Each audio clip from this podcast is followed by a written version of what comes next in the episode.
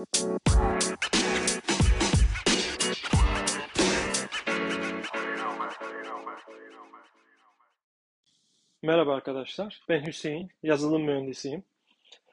Bu podcast serisini yapmamın sebebi yazılımla ilgili ne varsa, en azından benim bildiğim, bu konularla ilgili nacizane fikirlerimi sizle paylaşmak. Mantığı bu. Bunları paylaşmak derken bu hangi konular olacak? İsterseniz bu bölümü böyle biraz hafif giriş, tanışma artı hafif giriş gibi ilerletebiliriz. Yazılım geliştiriyorsunuz diyelim. Hangi araçları kullanıyorsunuz? Yazılımı geliştirirken sizin işinizi kolaylaştıracak. Yani araçlar derken mesela kullandığın editör, işte ne bileyim klavye olabilir, kısa yollar olabilir bunlarla alakalı. Ya da yazılımı geliştirirken derken bir takım içinde geliştirirken yazılımımızı geliştirdikçe onunla ilgili mesela test yazıyorsun. İşte bu testlerin çalıştırılması, integrasyon testleri varsa onun o gibi testleri çalıştırılması. Mesela Docker imajı yaratıyorsunuz, bunun da otomasyona bindirilmesi. Yani CI tarafı dediğimiz, Continuous Integration tarafı. Bu alanlara girebiliriz. Ya da uygulamanızı yaptıkça bir yere deploy etmek istiyorsunuz. CD sürecinden de bahsediyor olabiliriz. Bu yöntemleri konuşurken de aslında benim en çok tecrübem olduğu alanda bunu Kubernetes özelinde nasıl yapabiliriz? Bu konulara da girebiliriz. Bazen de biraz daha gelişmiş konularla ilgili olabilir. Bunlar dağıtık sistemler ya da kullandığımız dillerin mesela Java'da, Go'da memory modeli nasıl çalışıyor? İçeriği nedir? Yani yazılım geliştirirken aslında yani şöyle düşünebilirsiniz. Önceden C kullanıyorduk, C++ kullanıyorduk. Buradaki memory yönetimi, hafıza yönetimi dediğimiz zaman hatırlayın üniversitede belki görmüşsünüzdür. İşte malloc vardı, memory allocation. Memory'yi kendiniz yönetiyordunuz. Şimdi modern diller çıkmaya başladığında aslında bunlar arka planda kalıyor. Siz onlarla uğraşmak zorunda kalmıyorsunuz aslında. Ama ne tuhaftır ki modern dillerde insanlar biraz daha hafızanın yönetimi nasıl oluyor ona bakmak isteyebiliyor. Bunda da haklı olduklarını düşünüyorum. Ben de yapıyorum çünkü. Yazılım geliştirirken her ne kadar yönetimin bu sistemlere ait olma gerçekliği varsa da bir şekilde işte bir dizi yarattım. Bu aslında arkada nasıl bir yol izliyor ya da bir global değişken mi yaratmalıyım, statik değişken mi yaratmalıyım gibi bu konuları karar verirken aslında memory'nin nasıl işlediğini anlayabilmek faydalı olabiliyor. Neyse bu konuya bu bölümde fazla girmemek kaydıyla ileriki bölümde de dediğim gibi bunlardan bahsediyor olacağız. Şimdi bu bölümde şöyle başlasak belki faydalı olabilir. Şimdi hangi dili kullanırsanız kullanın, hangi yöntemleri kullanırsanız kullanın. Aslında burada üretkenlik dediğimiz şey önemli olabiliyor. Yani günlük hayatta yazılım mühendisisiniz. Bir uygulama geliştiriyorsunuz ve nihayetinde nedir? Her ne olursa olsun nihayetinde bir yazılım geliştiriyorsanız bunun ucu bir şekilde hep mali sebeplere dayanıyor değil mi? Bir ürün geliştiriyorsun, bir sürü yöntem kullanıyorsun çünkü şirketin sahibinin bu ürün üzerinden para kazanması lazım. Dolayısıyla bu ürünü geliştirirken ister istemez strese girebilirsiniz. Yetişecek mi, yetişmeyecek mi gibisinden. Ama kendinize bir düzen oturttuğunuz zaman, özellikle üretkenlikle alakalı bir düzen oturttuğunuzda kendinize güveniniz artar ve burada yazılımı geliştirirken biraz daha rahat kafayla geliştirebilirsiniz. Mesela üretkenliği artırmak için yazılımcının nasıl yöntemleri izleyebilir? Bunlara biraz bakalım isterseniz. En basitinden editör değil mi? Editörden başlayabiliriz. Yani zaten bir teorik bir kaynak ya kullandığınız dille ilgili bir kaynağı tükettiğinizi varsayıyorum. İnternette bunlarla ilgili içerikleri okuduğunuzu zaten varsayıyorum önceden. Diyelim ki dili kullanmayla alakalı herhangi bir probleminiz yok. Yeterli seviyede bunu kullanabiliyorsunuz. Diyelim ki editör. Editörden başlayalım dediğimiz gibi.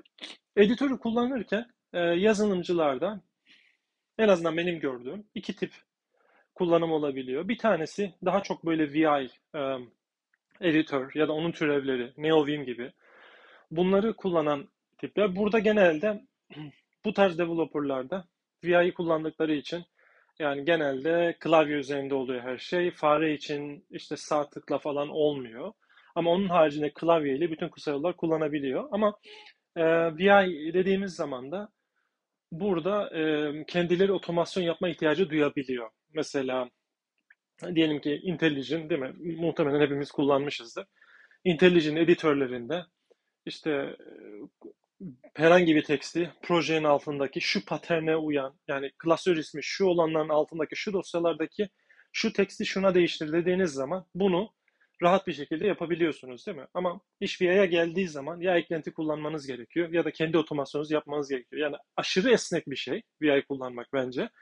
Ve eğer doğru düzgün kullanabiliyorsanız bence süper üretkenliğe ulaşabilirsiniz bu kod yazımıyla, bu tarz bir kodlamayla, editör kullanımıyla. İkinci tarafta da görsel bir editör olsun. Tabii ki VI'da da bir görsellik var ama görsellikten kastım biraz daha interaktif. IntelliJ'in ürünlerinde neler var mesela?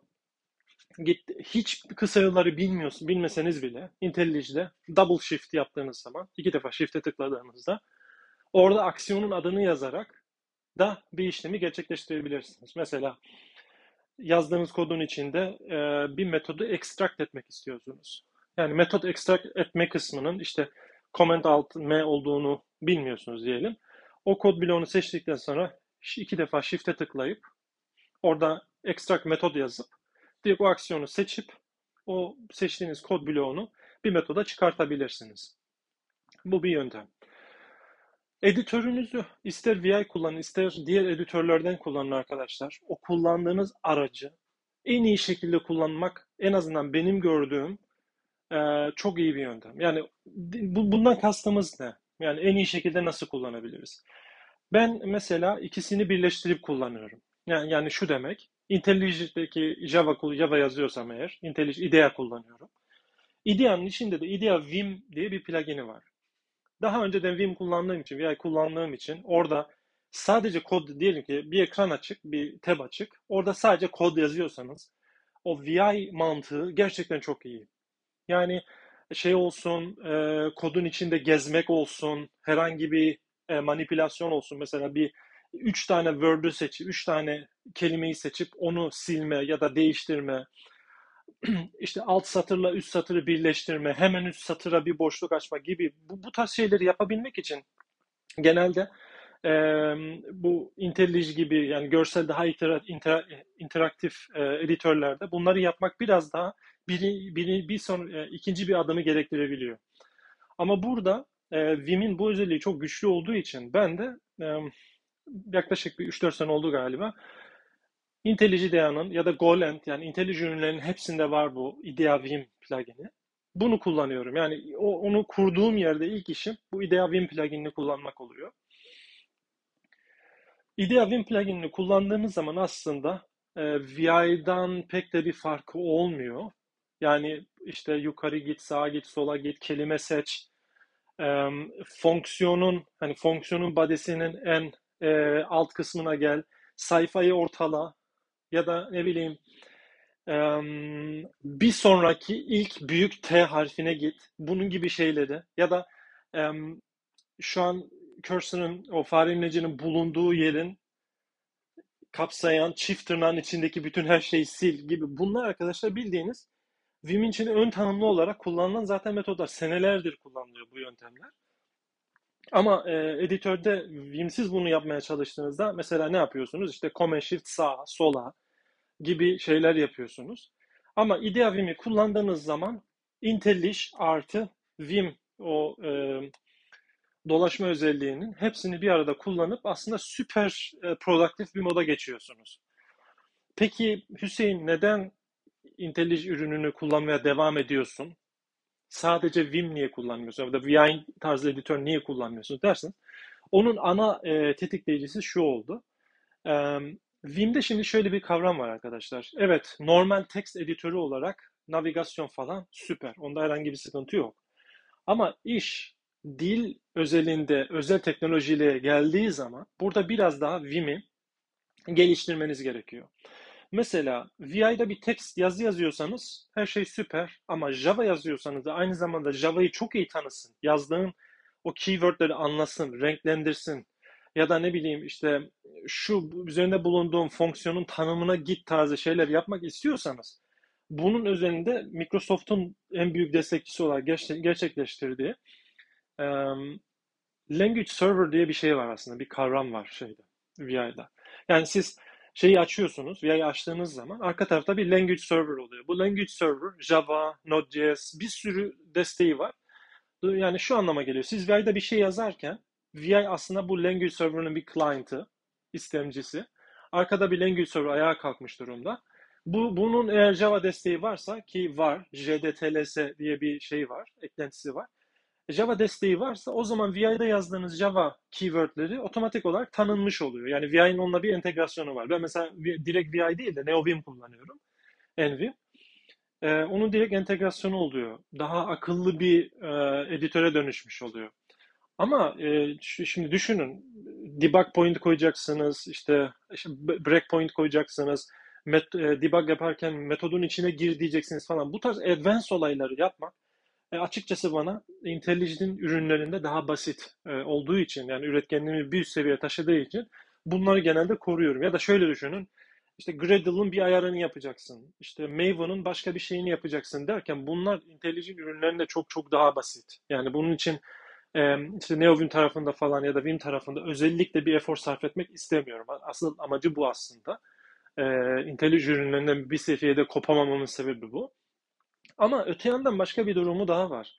Mesela bu Java üzerinde böyle olabilir. Ama iş Go'ya geldiği zaman, Go'da kod yazarken aynı zamanda alt taraftaki developerların ihtiyacı olduğu araçları bir şekilde Go size sağlıyor bir seviyede. Dolayısıyla burada işte Goland kullanayım falan demek istemeyebilirsiniz. Orada tamamen şeyde kalabilirsiniz belki, NeoVim'de kalabilirsiniz. Ama nihayetinde dediğim gibi sizin seçiminiz, ana hedefiniz kod yazarken nasıl daha çok üretken olabilirim? Bunun yöntemi size kalmış. Belki de VS Code kullanacaksınız, değil mi? Bu arada VS Code'da da aynı mantık var. Bu Language Server dediğimiz kavram orada var. Yanlış hatırlamıyorsam mesela siz VS Code'da işte Go desteği olsun, Java desteği olsun falan, bunlar arka tarafta Language Server ayağa kaldırıyor. Ve sizin orada yazdığınız kodu tanımasının sebebi, ana kahramanı aslında o arka tarafta olan Language Server'lar.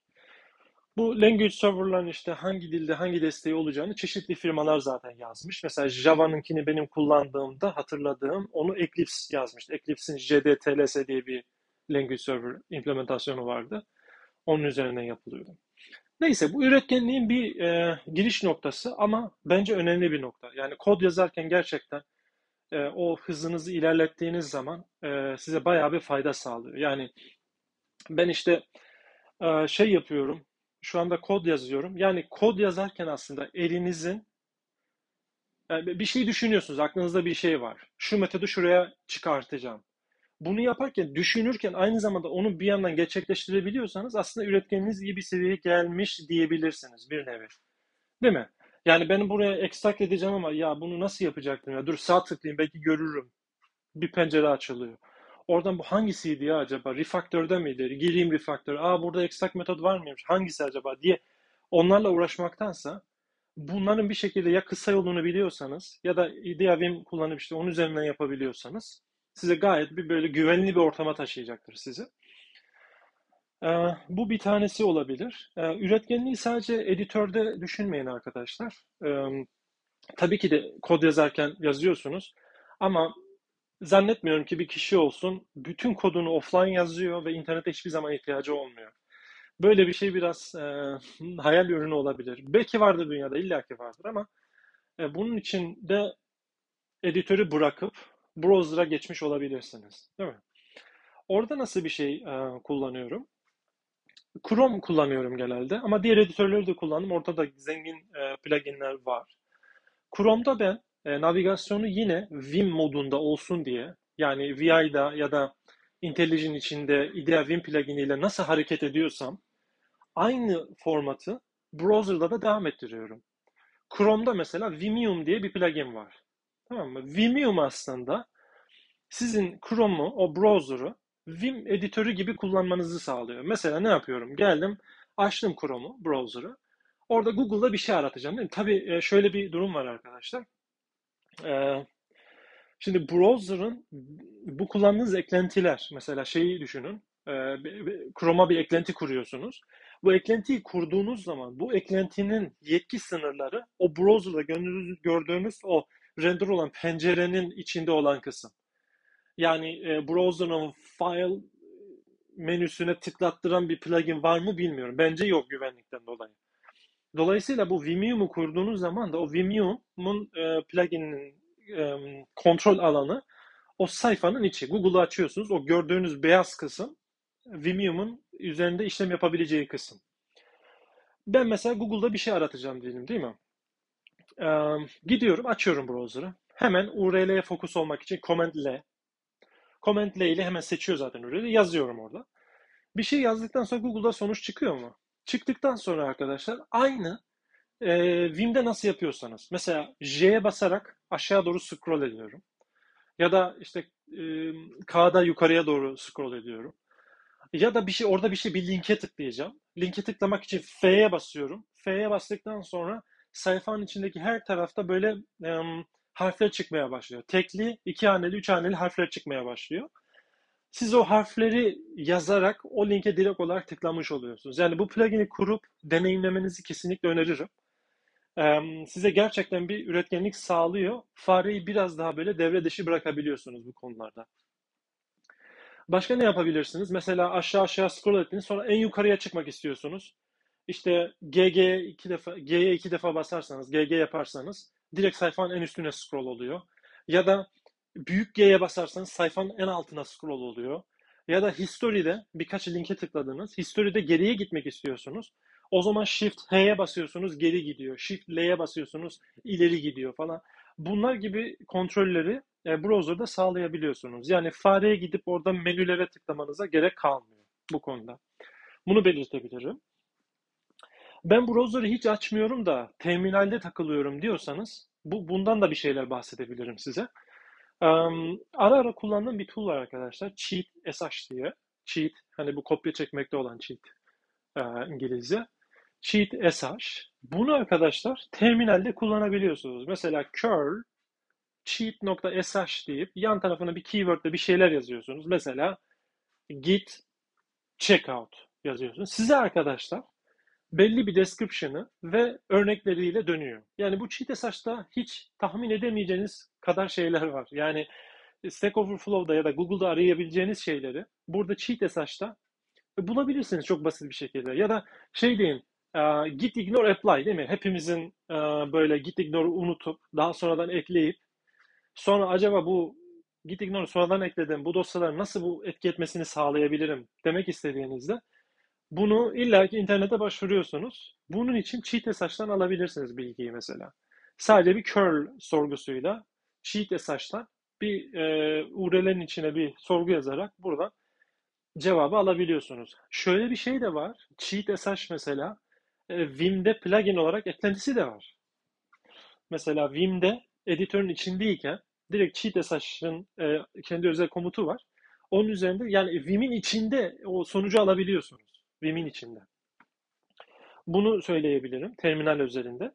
Ya da Hüseyin sen şimdi Chrome'dan, browser'dan bahsettin, işte terminalden bahsettin. Tamam da peki bilgisayar geleninde nasıl olacak bu?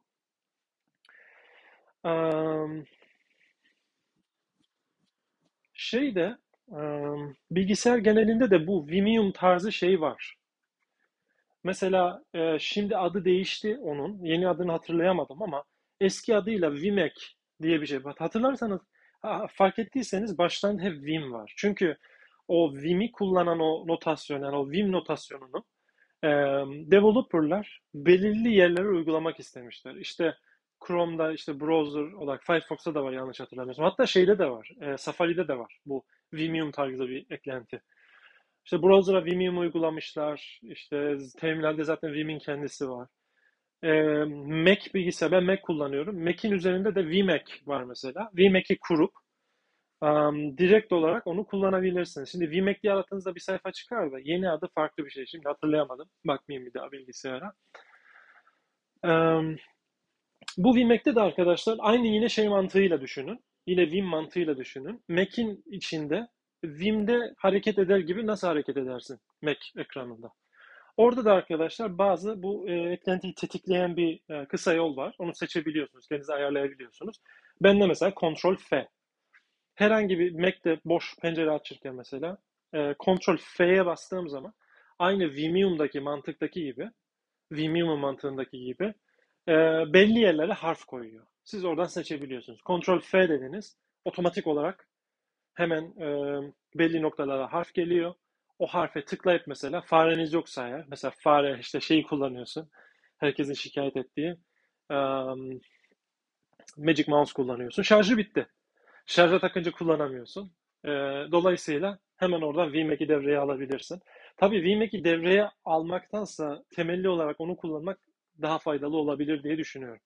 Ctrl F'ye bastın, ekran her tarafında harfler belirdi.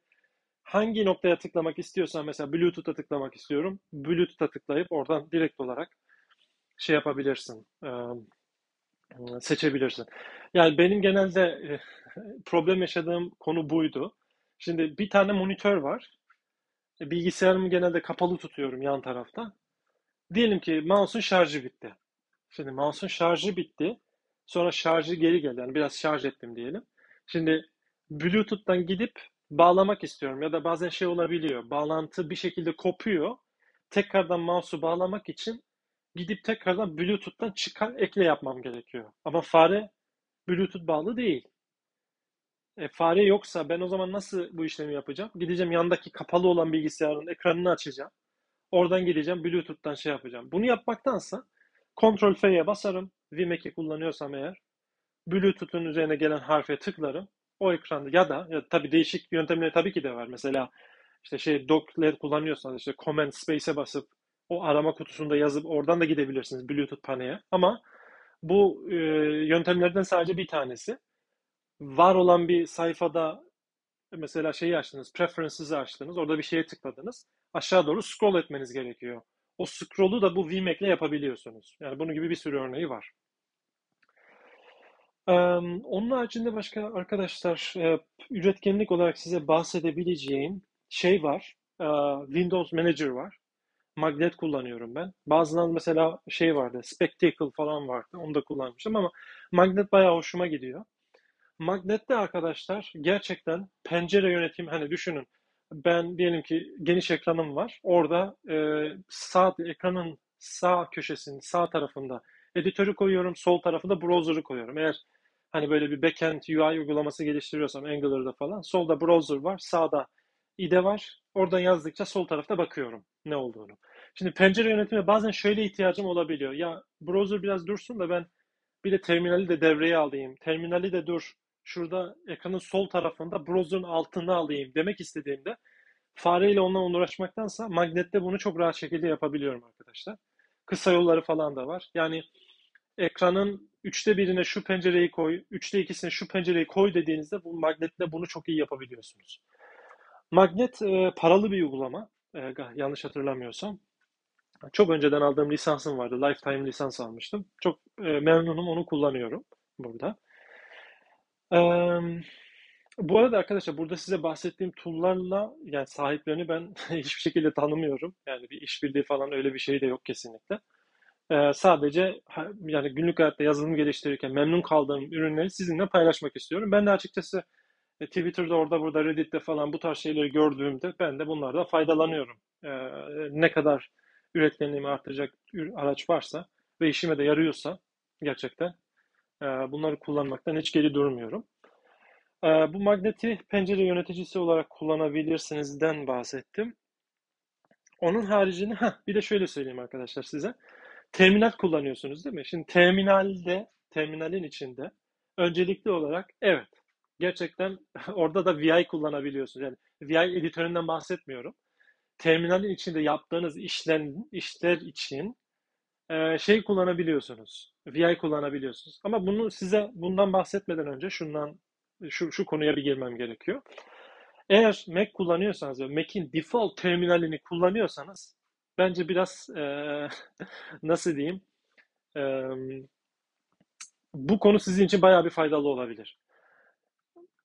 Şimdi ben burada terminal olarak, terminal yani iTerm 2 zaten hepiniz kullanıyorsunuzdur. iTerm'ü, yani default terminal değil de iTerm'ü kullandığınızı varsayıyorum.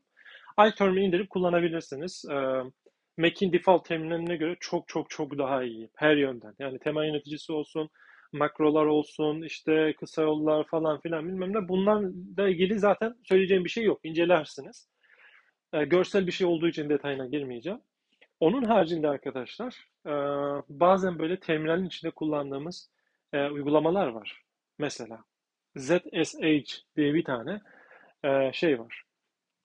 Ürün var. Bu ZSH ya da O My ZSH, yani ZSH'ın üzerine de yapılan bir şey. O My ZSH.